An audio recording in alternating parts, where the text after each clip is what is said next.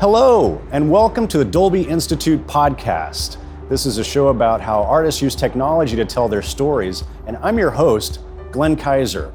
Well, we're coming to you from Austin, Texas this week. We're here for South by Southwest at Dolby House.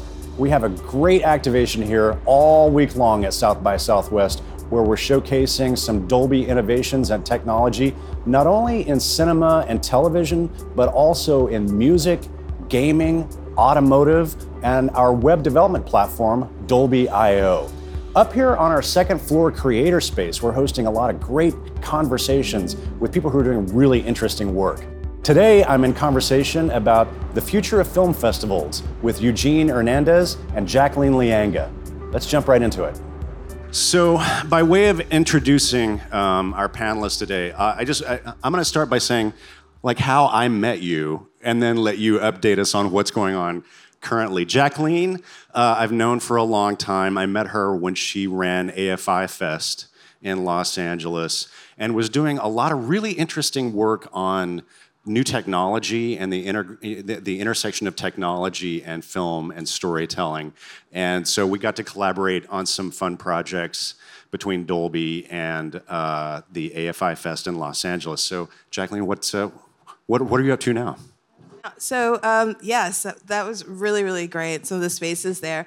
So since then, um, I went to um, Film Independent, was the artistic director there for a while, and I'm currently um, working directly with um, the Berlinale, the Berlin International Film Festival. So hoping to bring a little bit of, which just took place in February, um, a bit of the kind of the global point of view on on the future festivals and audiences um, to the conversation. And in between that, I've been doing some work as well in the tech space with IMDb and Amazon. So thank you. I'm excited for the conversation.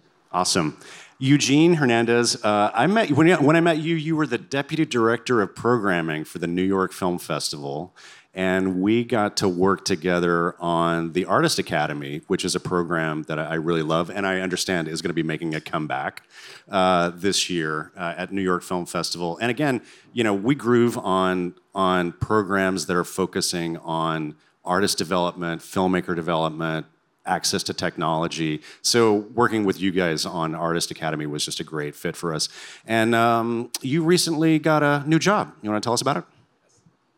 And uh, um, apologies for my voice. I've had really bad allergies here in um, in Austin. So for those who are listening in on the podcast, eventually um, the voice, my voice is going to sound a little different. So I've got my, my warm water with some lemon. But yeah, when I met Glenn, I was um, at Lincoln Center. I was there for twelve years. I started IndieWire, and that was the first chapter of my career, fifteen years. And then um, twelve years at Lincoln Center, ultimately running the New York Film Festival for three years. Um, and then just joining Sundance as the new director of the festival and public programming. Just started there in November, uh, just in time to kind of observe and kind of start to dig in on this year's this festival that just happened, and we're already laying the foundation for the next one. And part of that work and research is traveling to other festivals. So I just spent time with Jacqueline in Berlin, um, and now here in, in Austin, and really getting a sense of, I mean, I think the work that Jack is doing in, in Berlin and the work that Janet and Claudette are doing here kind of gives us a good window into the future of festivals. I'm sure we'll dig into that. Yeah, and I should I should note that we did ask Claudette uh, if she had time to come and join us for this conversation, but you know she's too busy running around introducing movies and, uh, yeah. and dropping F-bombs and uh, having a having a great time. Yeah, she's got her plate's pretty full. I wanted to start just by asking both of you, because you've been in the film festival ecosystem and this world uh, for a long time, and I have a vested in interest in this because I I'm here because I, I love film festivals. I love South by.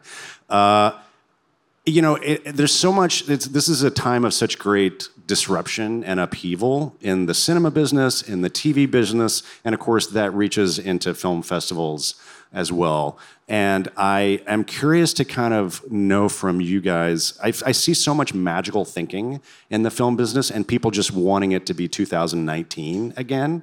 And COVID was obviously massively disruptive. I know it had a lot of financial Uh, implications for film festivals. I see a lot of film festivals just wanting to get back to two thousand nineteen. And I'm wondering, What opportunities does COVID and this disruption present to really break the model, rethink it, and what should we be trying to do as we come out of this into the next generation? Because we're also, and the context of this is that most of these festivals ha- are undergoing generational leadership change as well. So where should we be heading? That's just a softball, easy question to start. You know, it's Sunday at like twelve right now, right? It's, it's early. um, sure, I will, I will I will start. I mean, I think one of the things, I mean, one of the big challenges, certainly coming out of the, the pandemic, is that you have people in various um, individuals and organizations and nonprofits, um, states in terms of their budgets and finances. And so I think for film festivals, they're very expensive. And they're expensive for the organizations to mount, number one. Um, they're expensive for people to attend. You know, I consider myself very privileged that I can often, I can go to festivals when I'm working and travel, but there are times when filmmakers, their films are accepted, they can't afford to spend that money to get on a plane or to pay for a five nights hotel. Or, you know, so I think these are really real and fundamental issues um, that that enable a festival to be successful and have that influence and have people there on the ground. And then in terms of the corporate side, that means sponsors are also rethinking, you know, their budgets. Um, what are they doing with their foundation money? And then also kind of in terms of cultural shifts, how they want to spend their foundation money. Do they want to spend it on impact and causes as opposed to just on putting their logo on a step and repeat, right? Or on a cup that people will hold. But these are all the kinds of, we've gotten used to at festivals, for certain kinds of activations on the ground that aren't necessarily engaging. And so I think there's a rethinking of engagement that's necessary for all of those groups that attend a film festival. And, and a rethinking of, certainly, of financial models. You know, I think that's one of the big um, key things. And tied into that is the experience, um, which I don't know if we want to talk about it now, but I definitely think that, you know, that the experience being unique, festivals being special, and I think um, even for smaller regional festivals, figuring out their niche is really, really important. I think for the big festivals, um, even though Sundance is a really big and impactful, influential festival, it has a niche. It has a very strong point of view. You look to Sundance, it's the start of the year for a certain kind of premium independent film. Um, and and talent discovery. That's really, really key. And that's quite niche. And some festivals try to be everything to everyone. Um, and you just can't. And you can't be every experience for everyone. South by Southwest is another great example. We were talking about last night, some of the great screenings, you know, films you want to see in the Paramount, like Bottoms. We were all at Bottoms last night, which yeah. was pretty, uh, that's a pretty unhinged movie if you haven't had a chance to see it yet.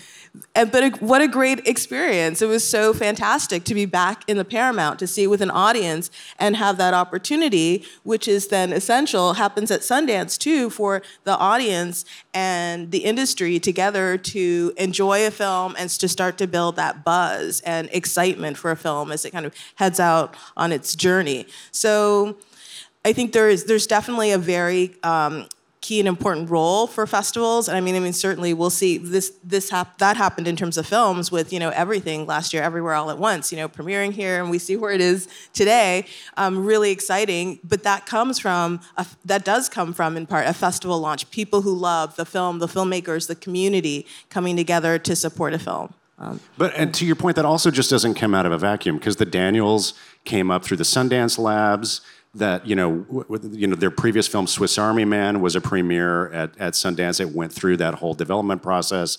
So, you know, these th- these things just don't come out of nowhere. There's a whole there's a whole ecosystem and infrastructure that has to support these artists to grow. I mean, I think inherent in your question, Glenn, is part of the answer, which is we're not going back. It's just not happening. We we might be able to take some aspects of what festivals were, and I think Jacqueline is talking about it with the experience we have here. How many people work in film festivals, particularly? And okay, and um, how many of you are filmmakers or creating? Okay, um, for those of you who work in film festivals, I'm, you're going to have to figure this out as well, right? Um, and I'm glad to see there are people here who do, because. Um,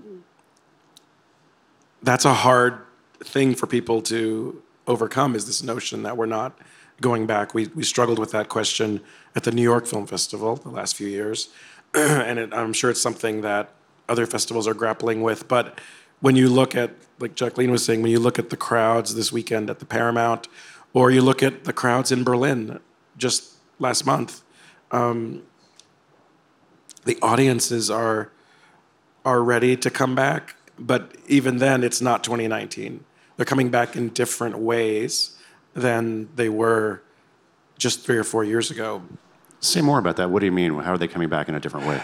I think they're engaging with festivals differently. They're engaging in, in movie-going in theaters differently. When I was at Lincoln Center, we also we run twelve festivals, but we also do uh, first-run film programming. And in the time that I was there, during and in the well, during the beginning of the pandemic through the more recent phase up until the end of last year, we're just seeing movie-going habits evolving. They're changing. Um, we go to movies differently. We're not necessarily watching fewer movies, but we're engaging with them differently, or we want to engage with them differently. And so at an organization like um, the New York Film Festival, Uh, or at Film at Lincoln Center, or I see David from the Hamptons Festival, Zach from from I F P back here. Like, we're just seeing how how audiences engage differently with with films and with series, and festivals and organizations, nonprofits have to figure out how to evolve or adapt to that. And it's it's happening in real time, so it's not like anything that we're making decisions about now is necessarily the long-term model, but it's like, what are the steps we can take to evolve with our audience? And when we get it right, when South by gets it right, and you can pack a, a, whatever the capacity of the Paramount is, more than a thousand people into a screening like last night at nine thirty for Bottoms, which was an electric screening. It was like watching Everything Everywhere here a year ago. Um, there's something magic about that. We were talking about it after we saw the movie together, and we're talking about wondering how that movie is going to be released um, by by. Um, the studios involved and the companies involved. Will it have a theatrical release? Because there was something so special about watching that movie with a big crowd um, and really like having that experience together. Now the movie's gonna go further and wider when it's available on Prime, on Amazon, but will the, the, the folks releasing it, M G M and Orion, uh, make it available theatrically? And if so, um, will audiences have a chance to gather around that movie, especially the younger audience that I think might really click with that movie. So I think in that is also something we're seeing with what festivals are trying to figure out. Um, it's not just going to be the same model of how the audience engages with the films at festivals. Yeah. I was just going to say there's definitely a, there's a specificity I'm finding to audiences and what they want to see and knowing more about what they want to see, and that may be a factor of so much more information, access to information on social media, some of the traditional models of communication, like you would arrive at a festival and get the program guide or, you know, or some have a, you know, and, and then you would look through. People are doing more advanced, uh, I find, um, research. So, for example, in Berlin, um, one of the the films, um, American films there, was the, it's playing here as well, um, Roger Ross Williams and Diana, um, Donna Summer's daughter, Brooklyn Sudano's film. And there were people who came, there's afterwards, some of the, I was talking to some of the audience, they were like, oh, I came here from Hamburg to Berlin, like just for this movie. And like not to see anything else for this movie. And and I certainly felt some of that last night, and I feel that, you know, at a lot of these screenings, people, they know what they want to see, who they want to see, and they want to feel, you know, you know, not to overuse the word, but really like reflect, they're looking for films that they feel like reflect their experiences and their life. They're really tired of just like, okay, is this just going to be a movie that either isn't going to be discovery and exciting or has no connection to me and my experiences? So that's definitely one thing. And then also how they consume, uh, you know, um, how, how how we all consume content and films. I hate saying the word content sometimes, but, you know, films and and, and the work of artists is is very different. Some people are, they only want to watch it digitally, or they want to be able to watch something in Berlin or at Sundance from their house, which it was great that this year there was that, you know, you're still working through that, sort of managing both the in-person screenings and digital access, the timing of that, when you have access, what kind of windows in which you have access to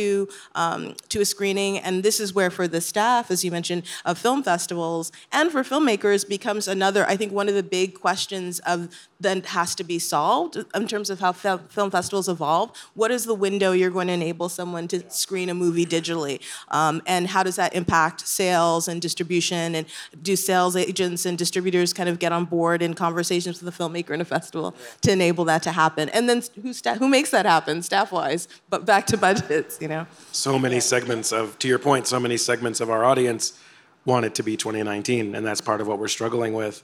And I, and I also wonder on the other side of that if, to what extent the festival experience becomes, or already is, but becomes the dominant communal experience around a film.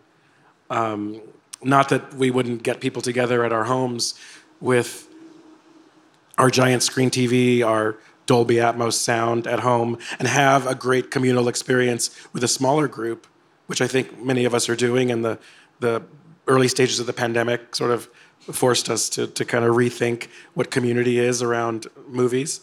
Um, but I wonder to what extent festivals become that communal experience around film, even though some films, some of the films that play here, some of the films that played at Sundance, Berlin, will have a theatrical, in this country, a theatrical experience, but perhaps not at the scope and scale that perhaps they might have just a few years ago. So I think I think it's it's a greater opportunity for festivals to become that communal experience. Yeah, I want. I want I or to have be a whole list of, of questions where we're already going left, but that's that's okay. Uh, I want to ask you that you know about the hybrid model um, because some film festivals. Let's just talk about South by for a second. South by was one hundred percent virtual for a year, and then you know made the decision that's. That's not the way we want to serve this up, and has gone back to being completely, uh, uh, you know, I R L. Uh, Sundance is is pursuing a hybrid model, and I will say selfishly, uh, congratulations. Sundance is the first film festival in the world to screen available titles in Dolby Vision and Dolby Atmos uh, on their on their platform. Um, You brought up a lot of interesting questions about rights holders and do they want them to be available for streaming because of how that could impact a potential sale, but how do you, f- how does that change the experience of what Sundance is if I'm doing it at home and not going to Utah for it? I mean, on the one hand, it changes it fundamentally because um, for those who were able to experience the festival at home this year, outside, how many people were not at the Sundance Film Festival in person but were able to experience it outside of Park City in a different part of the country? Um, I think it's meaningful, and, and this is a this is a, we're doing we're deciding this year by year because everything's evolving. So, what what the ver, the version of the festival this year, Sundance Festival twenty twenty-three, was a little bit different from twenty twenty-two, which is a little bit different from twenty twenty-one. So the version of that we're working on now, which we're already um, doing a lot of work on for twenty twenty-four, will likely look different from twenty twenty-three. Uh, it's constant evolution. Um, The thing that I keep thinking about and we're talking about a lot internally is just that our programmers at Sundance watch fifteen thousand films to this year come up with one hundred eleven features and sixty-four short films that screened at this year's festival. So they're doing, um, the programmers, the screeners, the the folks who are involved with watching films uh, for months over the course of the year um, are doing so much work to go out and find what's new and what's what what is exciting about film in this country and around the world. Um, and so what are the best ways for us as a festival to showcase that that curation? I mean, this is what festival this is where festivals really start. I mean, um, Jacqueline Lianga is one of the most important and um, and esteemed curators of film.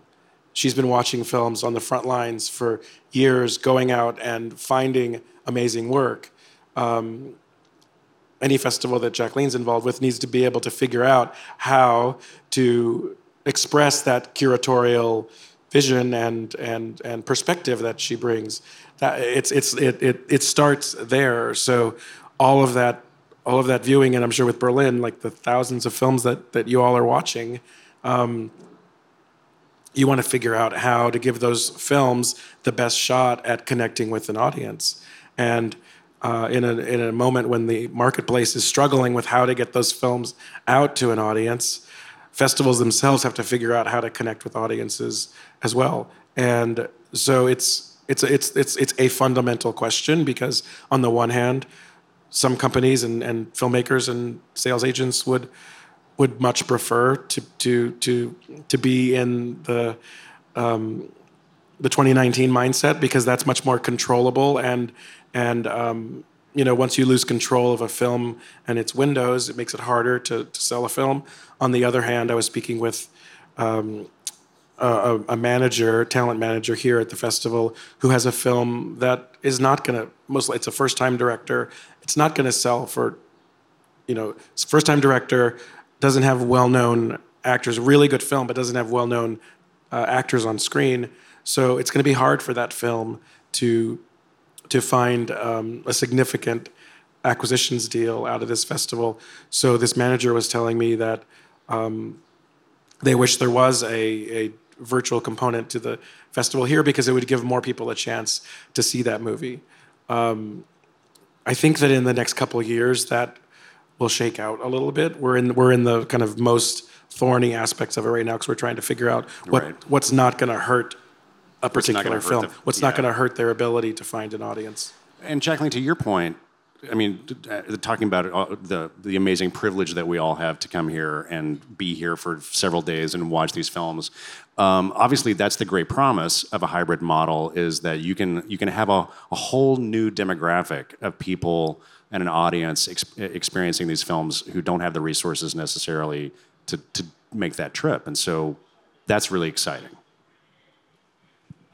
That is, it is really exciting, the, the potential for the, the global reach. Um, and that certainly is a huge audience. I was doing for a project looking at numbers and from some films and, and seeing, you know, their independent films, American independent films nowadays really do are incredibly successful internationally, um, whether it's um, a film, you know, a comedy like, you know, My Big Fat Greek Wedding two, or a, or a, you know, a family drama like Minari, which made a significant amount Um, you know, or their farewell of their of its profits um, globally, internationally. So I think that those opportunities, um, both in terms of digital and also in terms of festivals, are, are something that filmmakers have to be mindful of. And I think as a result of this as well, these changes, and sometimes there's high, if if a, if a filmmaker, like in terms of speaking to filmmakers, if you know your film is going to be, you know, at a at a festival that does have um, an international, or that does have global streaming, or even domestic um, streaming available, digital access to films, it's it's a conversation you have to have. I think to some extent it changes the kinds of conversations that film teams have to have amongst each other, the producers, and also with the festival, getting ahead of it, because I think what happened is it all happened so quick, the pandemic quickly, and then there was some adjusting, and now I think, to Eugene's point, I think we also have to accept that we are in a period of change, and things are going to change. They're going to change every year.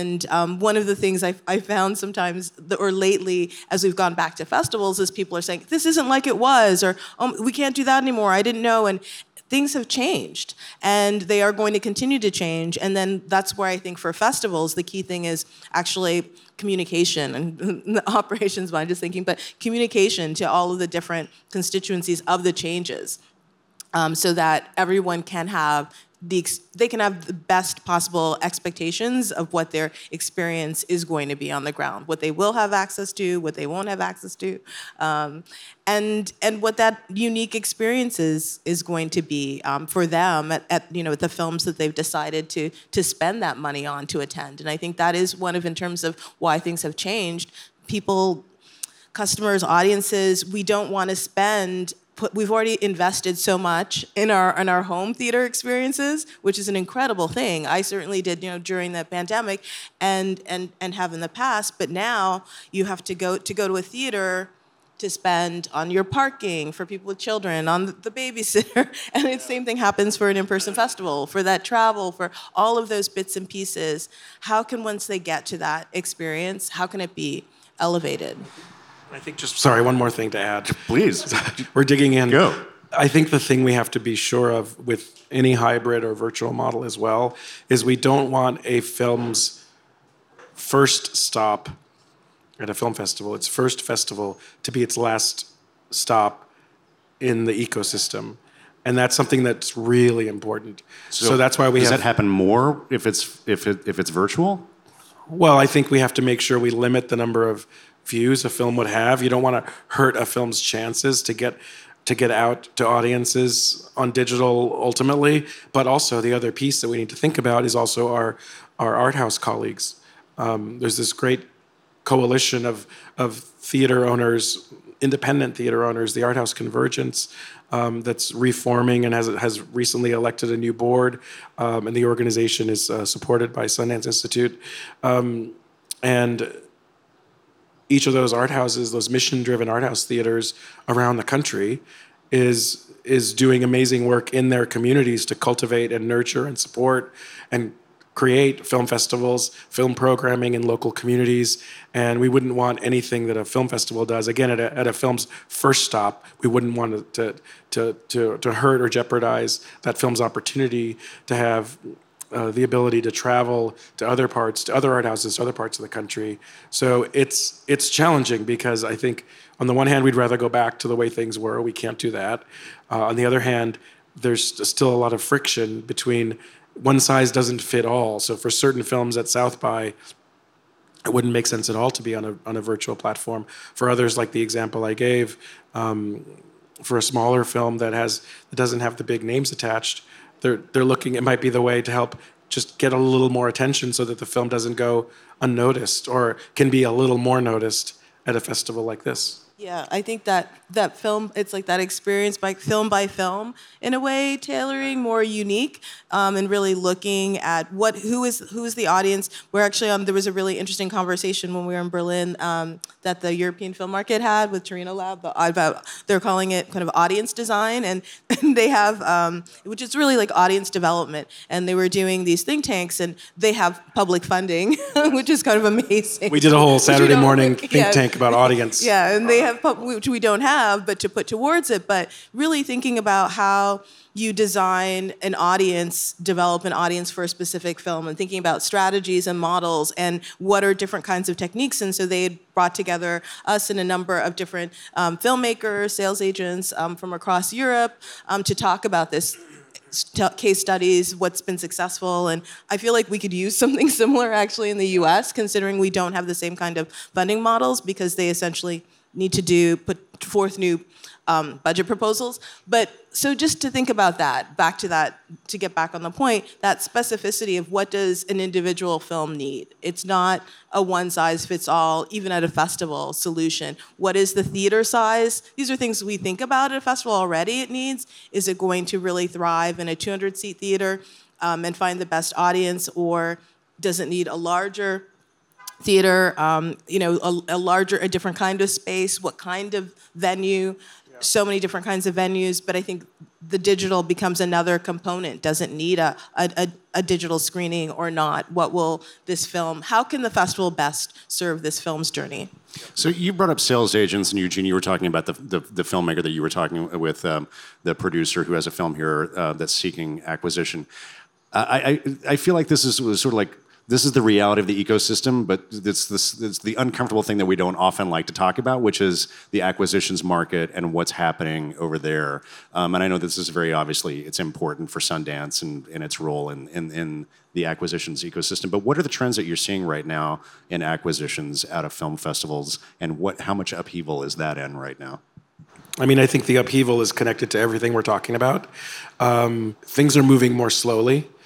I talked to a number of of um, distributors, sellers, sales agents in Berlin, for example, who are still making decisions and making offers and trying to come to to close deals on films from Sundance. This was a month after Sundance and in Berlin.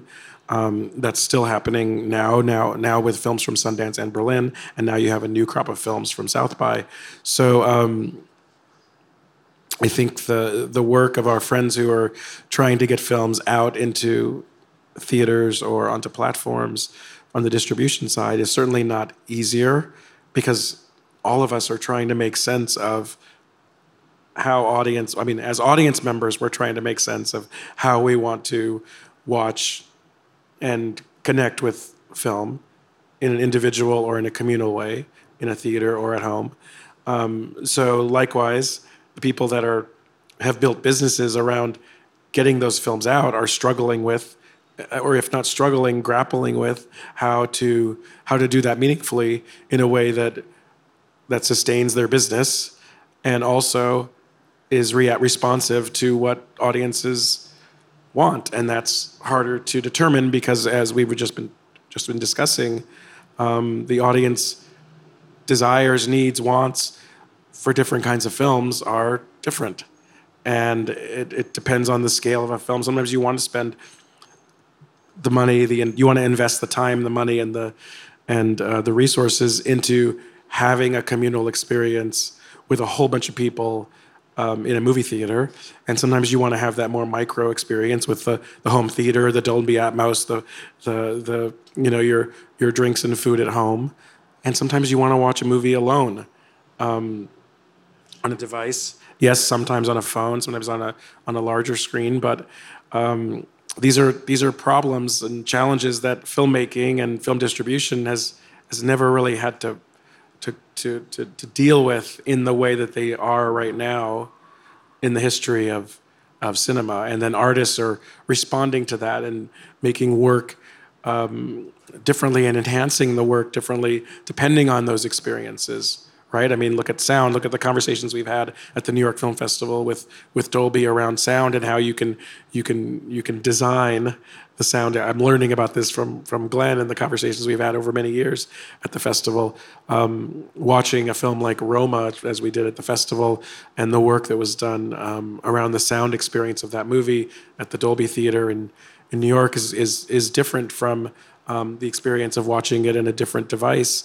Um, it's no less significant, but it's just a different experience. So so there's a lot more pressure being put on the filmmaker too to to attune, um, for lack of a better word, the experience of a film to these different platforms.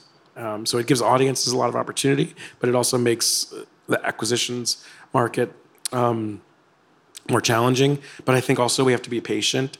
Um, there are still films from Sundance being acquired. There are still films from Berlin finding homes. There will be films from South by. It doesn't happen in the in the ways that we used to read about, where it happens overnight. It takes well, time. Well, I think people get distracted by all these headlines about twenty million dollars deals that happen to a handful, a small handful small of films. Handful. At Sundance, Always, right? yeah. Yeah. Um, let's take South by and Sundance off the table for a moment. Who do you think is actually getting it right? Who's experimenting? Who's doing interesting stuff out there in the film festival world? Uh, that's really kind of pushing this conversation forward. One of the things I think is interesting has been, uh, and I thought was quite smart, was um, actually Tribeca's move into June, into that time slot, moving away out of that April, you know, slot where they were, um, you know, sort of in at this similar time as South by. Now they've sort of owned this sort of independent films in the summer. They also, for um, on the X R side, um, Um, pieces that play here, or they can play some of those. They can premiere some new pieces. There was kind of, in, in terms of the U S, there hasn't been a really strong, um, since the, you know, we lost the Los Angeles um, International Film Festival, hasn't been a strong independent a festival. A summer film festival, a summer, right? Yeah, a great summer film festival. And there are a lot of, which is a great time for independent film, and especially for documentaries, films to launch, and certainly, so that I think is great. And, and that's the thing for festivals, too, that can be that challenge is, you know, films aren't just finished all on a uh, on a calendar. They're not all like, oh, in, we finished in, in, in October. To, to yeah, exactly. Sundance. In time to make it to to Sun to Sundance, for example, or even to apply, or or Berlin, or you know, or Cannes. And that's just the the calendar isn't so set for a filmmaker. The team, the artists are just working with the schedule they have. They have. And whether it's a budget issue or creative issue, and that is the other thing was you were talking about earlier, being there for, I think it is really important for festivals to be there for, as much as they can, the life of um, the life of a, a film. Um, once it so that once a film launches at a festival, it's not just, okay, bye, thanks for coming. How do we, and I think that's one of the questions that certainly, Um, I know we sort of took Sundance off the table, not Sundance so much, but certainly Art House Convergence is trying and starting to talk through just but prior to the pandemic, how exactly do you maybe, you know, kind of have, how can festivals work together actually more collaboratively? I think that's really key. Um, and that is something I'm seeing a little bit of. I, there were a lot of conversations, whether it was between festivals like a, you know, San Francisco and Seattle, you know, connecting. Seattle actually Film Festival is doing actually quite a bit. I, I really love, they've pivoted really strongly um, to digital, but offerings and also bringing context. They have been doing a lot of really actually great, um, Beth Barrett, who's over there, is fantastic. Doing a lot of really great kind of educational, I don't want to necessarily call it, but they are. Some of them are educational, bringing in like professors, bringing in academics, filmmakers to talk about cinema. And that's where I also think the audience, and this I think comes to them knowing what they want to see, is far more sophisticated now in a way, actually because of the access to information. And so as a festival, you have to be aware of that, and you have to um, you have to respect that, and and so that if they are going to watch, which is what is also great about Dolby Atmos, if they do decide to watch their film at home and create their own festival experience, they want it to look they want it to look good. They want it to look great. The filmmaker wants that. The audience wants that. So that is, becomes the other challenge of the festival. How do you create, um, if you do have digital options, how do you create the, the opportunity for your audience to have that best possible experience at the film in their home, um, the sort of that home festival experience? Yeah. I mean, the ones I think about are, those are great examples, and I think um, I'll name off a few and then I'll sort of try to detail why. Um, the ones I'm looking to, like Black Star, I think is oh, yeah, is a leading um, is just That's a leading is a beacon. Um, it's it's it's a festival that's a brand, um, an amazing magazine, uh, amazing programming. What Mayori is doing um, with Black Star, I think, as a as a starting point, um, but also as a way to engage with um, with cinema is really exciting. Um, I think Overlook is a really interesting, again, interesting model, very specific niche, um, and it's just really fun and exciting.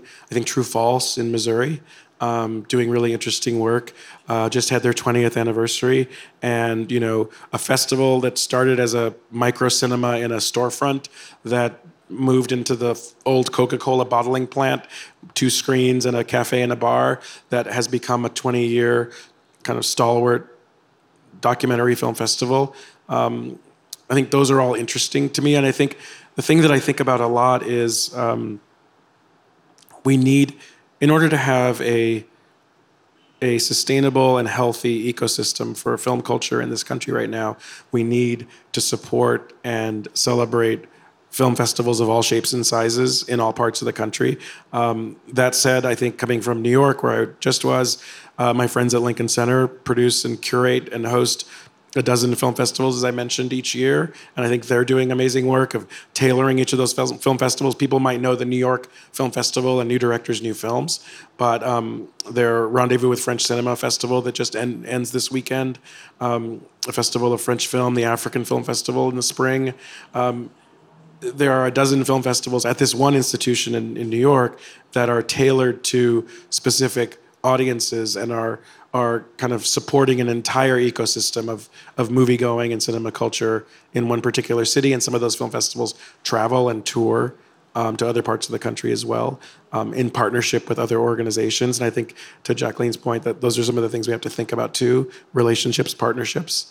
To that point, actually, American Cinematheque in Los Angeles has been doing a really good job as well of of pivoting. You know, they their um, their formerly their main Hollywood venue, the Egyptian Theater, is now owned by Netflix. Netflix, right? And so they have focused, refocused, but they knew they they had a core audience there um, during A F I Fest. We, that was one of our that was our main venue when I was there like for for eight years. One of our main venues, in addition to the the T C L Chinese Theater. And so they have actually moved into this smaller theater, the Los Feliz three in Los Feliz, and are doing real, and the flexibility of those small theaters then enables them to take chances. They're like, oh, we can take a risk now and some yeah. chances. And so there's some really great um, programming now that caters to this um, East Hollywood audience um, that I love. And then the Arrow, which is on the west side, um, you're a new part of town, is um, is this, but it's is this is very much, um, and I don't want to say. In, I, but it kind of is now sort of a, an older Hollywood audience in a way, but an, an audience where they're able to get filmmakers, master filmmakers, or someone like P T Anderson come in and present films that he loves, um, do thirty-five millimeter prints of and um, of, you know, seventy millimeter prints of films. So classic and legacy programming there, um, real tributes. They've really done a great job and re- rebranded as well visually. And True False, that reminded me, they, I completely forgot about them. Great example, during the pandemic when they couldn't have the festival, they actually built this, they mailed out to pass holders this great, did you get one of these chests? They did this big box chest um, that transported you and you opened it up. And back to the specificity of film, they created a little package for each of the films you're going to watch with your pass. So there would be like an art object and a story. Um, here's how you could set up your screen. It was really magical. So I think there is that to thinking about for those audiences that are going to watch um, films at home, both for the filmmaker and the festivals, how can you bring them into the story of the film in some way? That's a great idea. I was expecting you guys to kind of, to kind of talk about broad overall trends, but it seems like what you're really leading to is like, it's about the specificity. It's about it's that. About, it's about hooking the audience and really giving them something to think about. Yeah, and I think even in, how many folks here live in Austin year-round? Um, you don't need me to tell you, but I'll shout them out in case...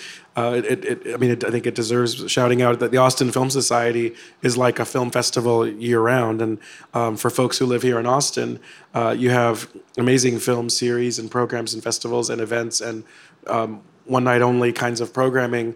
I mean, the work that, that Linklater and his uh, inspired through the Austin Film Society more than forty years ago is is fundamental to the, the film culture in the city, as well as the Austin Film Festival, the Queer Festival. I mean, there's there's so many tangents we could go into, but I think it is very bespoke and niche. You know, we could do a, a conversation Draft just... House.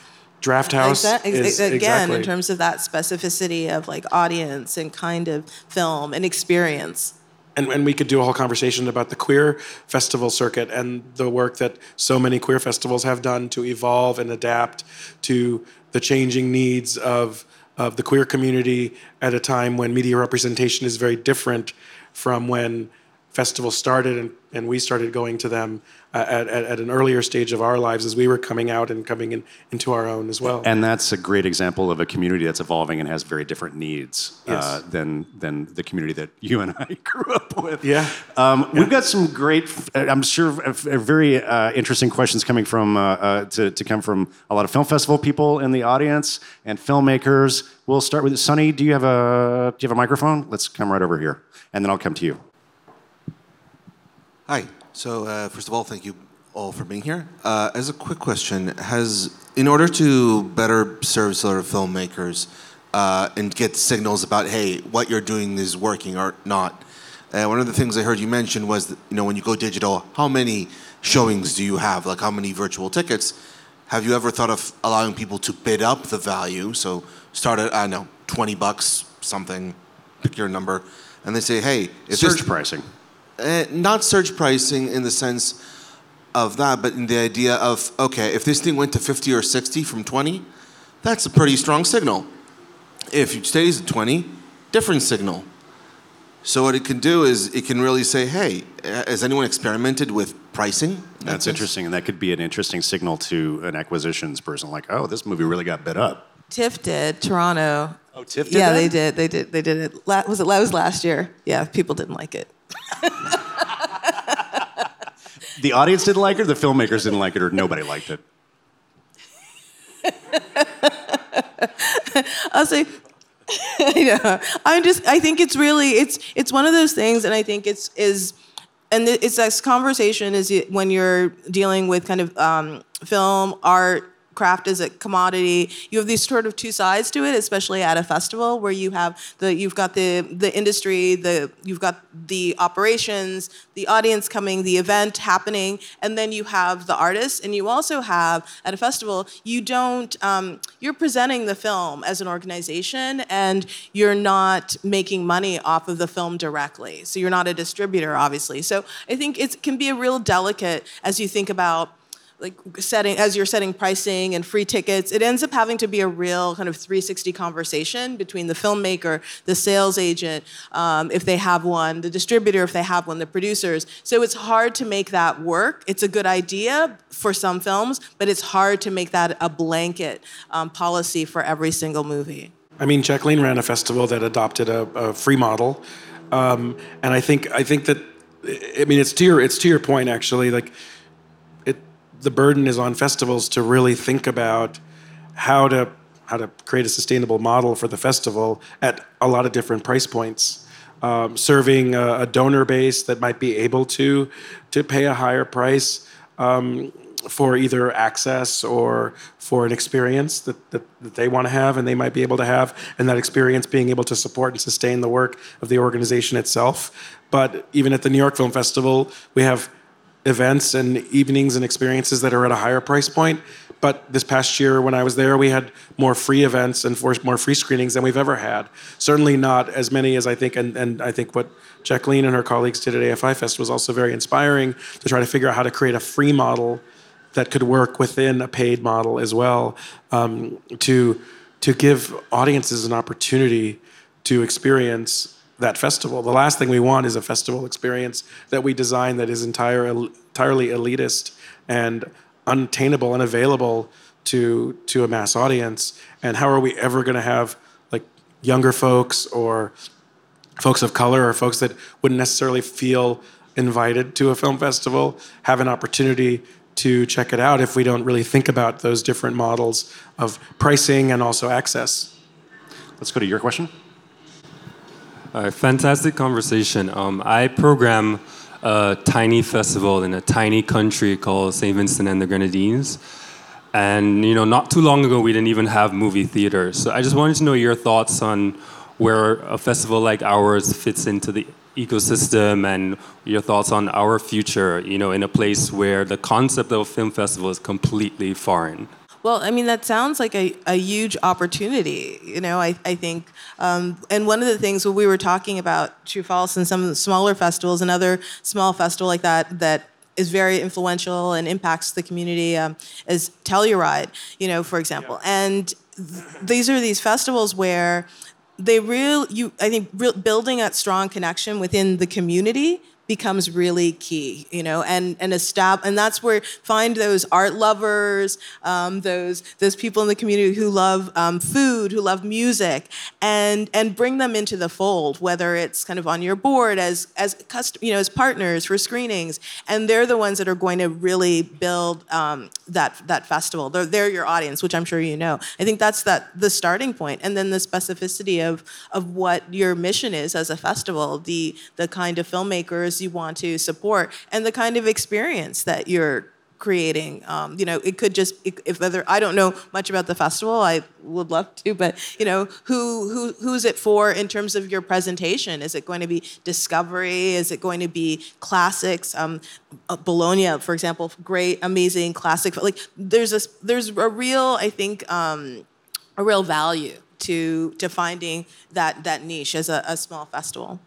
Yeah, I mean, the first thing I think about my question to you to answer your question is, tell me about your audience. I mean, what what did you, how many years has the festival been going on? So we started in twenty nineteen. We had a in-person festival and then COVID hit.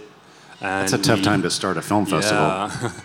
And then we went to like a, so our festival is community-based, so we don't even use theaters. We just, you know, put up a projector and Um, it's a free model as well, because we're really trying to build up the culture, because people just really don't have that culture of going to festivals and so on. So our festival is Caribbean films and films from the Caribbean diaspora. And with our hybrid model, we've seen that, you know, we got a lot of our viewers are from the Caribbean and the diaspora, not or our local audience. We don't get the numbers that we've been wanting. Um, so it's a, it's a bit of a challenge for us. Yeah. Hi there. Um, as you'll probably work out very quickly, I'm from Europe, where we have a very different model of film festivals. And, and I feel for you guys, because you're running under pure capitalism, so you don't get to do what we do in Europe, which is have a lot of state-sponsored film festivals. So I'm just wondering how many people here know how much it costs a filmmaker to be accredited for the Cannes Film Festival. Any ideas? It's free. Obviously, you have to prove you're a filmmaker. You have to send them a C V and so on. I arrived here and found it's eight hundred dollars. How can I, as a small filmmaker making tiny films, afford that? So I'm going around without a badge. I'm pretty good at ducking and diving and getting in places. But that's a huge hurdle to a filmmaker, you know, and I just think you've got to be more filmmaker friendly before you start wondering about how do we get an audience in. I think you've got to get the cross-pollination that comes from bringing filmmakers in. Yeah, it's a great point, and we could do an hour just on this, but any any just quick thoughts about what we could be doing in, in, for more filmmaker support? I mean, I'm not going to speak to the specifics of South by and their approach. There's there's so many festivals, there's so many markets, and I think what you're what you're in, in your question, in your comments, what you're showing is that you have to be ingenious and creative, and you have to be um, dogged in your pursuit of trying to figure out what the right path is going to be for you. Um, I think that uh, you can have a great experience at South by with a badge. You can have a great experience without a badge. Same at Sundance and many other festivals. It depends on what level of experience you're trying to have and what um, what you can afford. It's a different model, to your point, very different model in the U S versus um, versus Europe. Um, but there's there's such a wide array of, of festivals here, so I wouldn't want to paint them all with one brush, even here in the in the States, because there's there's certainly so many festival opportunities here, um, especially in local communities, I think, that do a great job of of supporting um, local filmmakers in that specific community.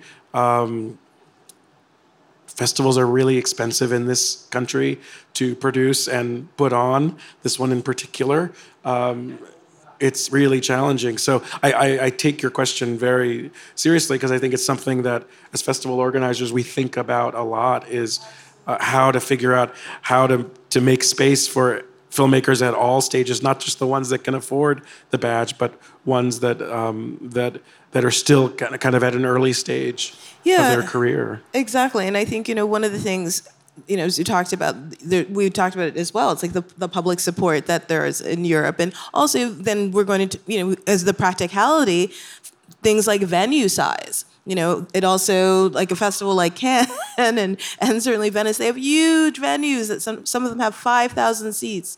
Um, and so th- that enables them to, to carve out, you know, for festival, you know, sections you already do as a festival organizer. So that determines where and how many, you know, you can make available for free. But certainly, I think, again, as Eugene said, it's something that I think festivals are mindful all the time, and I and I think that filmmakers and and people who love who curate festivals and produce festivals and support festivals, everyone is in the business of loving film. There, there's so there's so much interesting that you put on the table right there. I mean, you know, I'm, I'm thinking about our friends in San Francisco yeah. who are, you know, maybe losing the Castro Theater. Yeah. We don't know.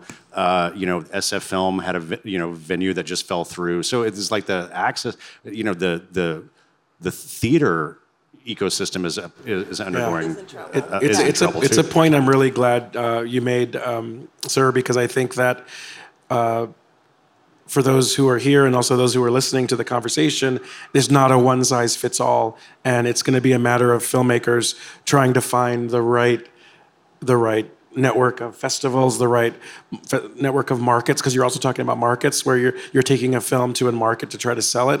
So. Um, You have to really think creatively, like this gentleman, and try to figure out how to develop a path for yourself as a filmmaker that um, may not be the same path as as another filmmaker.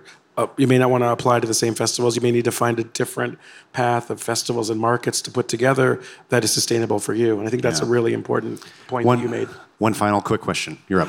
Thank you so much. My name is Angelina McCluskey, and I'm a filmmaker here from Philly. So I was so excited when you said Black Star, uh, because I know Mayori from that festival when it was Black Lily, and it was just for women. And so um, thank you for that. But um, I would really love to become a programmer. I think I'd be really great at it. Um, what kind of experience or background do you look for when you're thinking of hiring or bringing on new programmers? I'm going to put in a plug, and then Jacqueline's the best person to answer this question um, because she's uh, an a quality, top-level programmer, but also she has um, nurtured and supported and brought up new programmers. But but but I think that um, Film at Lincoln Center has a program they just announced, which is a programming fellowship um, to help nurture and support the next generation of curators. Um, I've done a lot of panels over many years, like thirty years. Um, the number of times I've heard that question is very rare, where someone has said, I actually want to be a programmer, I want to be uh, in festivals. It's, it's, it's usually, I want to make a film, I want to write, how, how, do I, how do I get my script into hand? So thank you for asking that question, because I'm sure other people have that question as well. Um, so I would say look into that fellowship at Lincoln Center. I think they're still taking applications.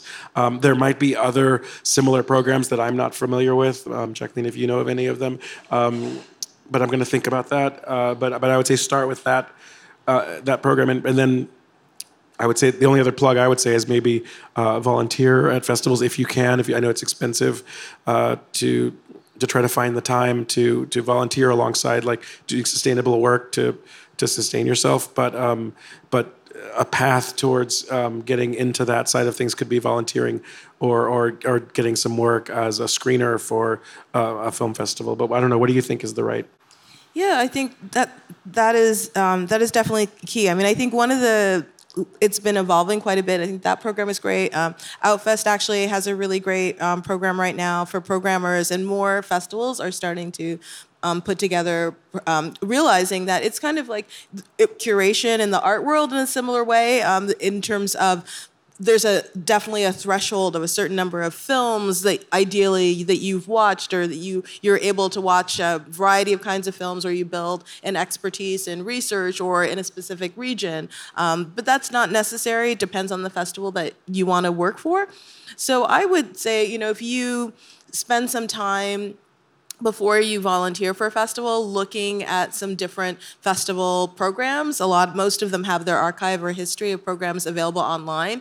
And and this also speaks a bit to the, the question the gentleman before had, because not every film is right for every festival. I mean, that's just kind of fundamentally, it doesn't mean that your film is not good or isn't going to find an audience if it doesn't get into a festival. There are so many incredible films, sadly, that sometimes don't make it. We've had to say we can't program because there are so many other factors. You have a limited number of venues, you have a limited number of slots, it becomes related. You're also sometimes trying to tell a story or a theme, or you're, you're, you're building a story with a festival. So you have to take that into account as well. Um, and so as a programmer, that's another thing to find um, other individuals, like in any industry, who you feel you might have an affinity with, especially as you're looking for opportunities to grow and for mentorship.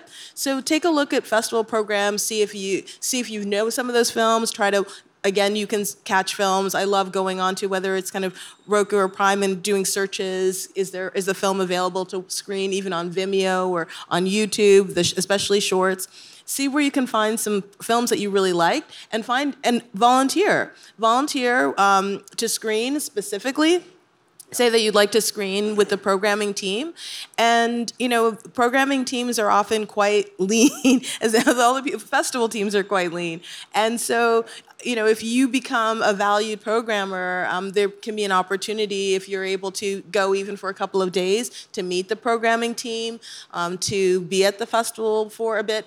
And it, it really, I think, I mean, I started as a volunteer as well. You start by volunteering, you watch hundreds of movies, um, you know, you watch maybe a thousand movies in a year. You have periods of time where you're just watching movies, movies, movies, and then you have conversations and start to develop that critical thinking. And that's also something around cinema you can do with other filmmakers. It definitely found, you know, filmmakers make great um, programmers and other writers. If you have a friend or group of friends who love movies, start talking with them about movies more, because I find even just at, at this point in my life, that helps me, make me a, a, be a better programmer, having those conversations, which is one of the other key aspects of a festival. And use your time here at a festival to actually talk about the films in detail with people, like why you liked it, why you didn't like it, um, why did they like it? Because we're, we don't all like the same films, and that's not a bad thing. There are a lot of different kinds of experiences, which is back to, again, that's sort of the specificity and understanding. What is it in this content, what is it in this film, in this story that's making it resonate for me or for my friend um, when I don't like it and they love it? So starting to really think about um, films, I think, is really, really key in that kind of a, a critical way outside of just watching the film and, and you enjoyed it. So starting to bring that mindset, I think, is really key, the volunteering. And then certainly, you know, if there is, um, where you live, if there's a venue that a lot of venues are looking and open to, to programming coming in, like perhaps there's a museum space or a theater that to whom you could offer your programming services and say, you know what, I would, there's these three films I loved, I'd love to show them. Start your own program, you know, and, and reach out and offer to program them. Reach out to the filmmakers. There's often contact information in program guides online. You can email them and say, I'd love to show your film.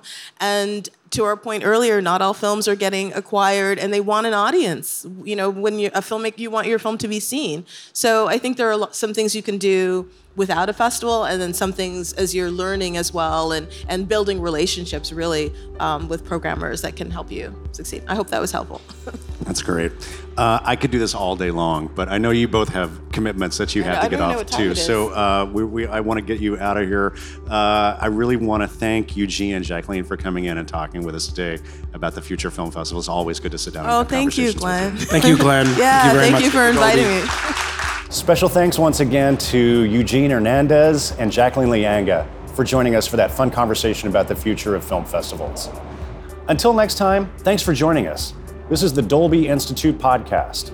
I'm your host, Glenn Kaiser. Our producer and editor is Michael Coleman. Our executive producers are Amanda Schneider and Jack Ferry, with additional editing by Matt Nixon. And our production coordinator is Sunny Chen. Thanks for listening.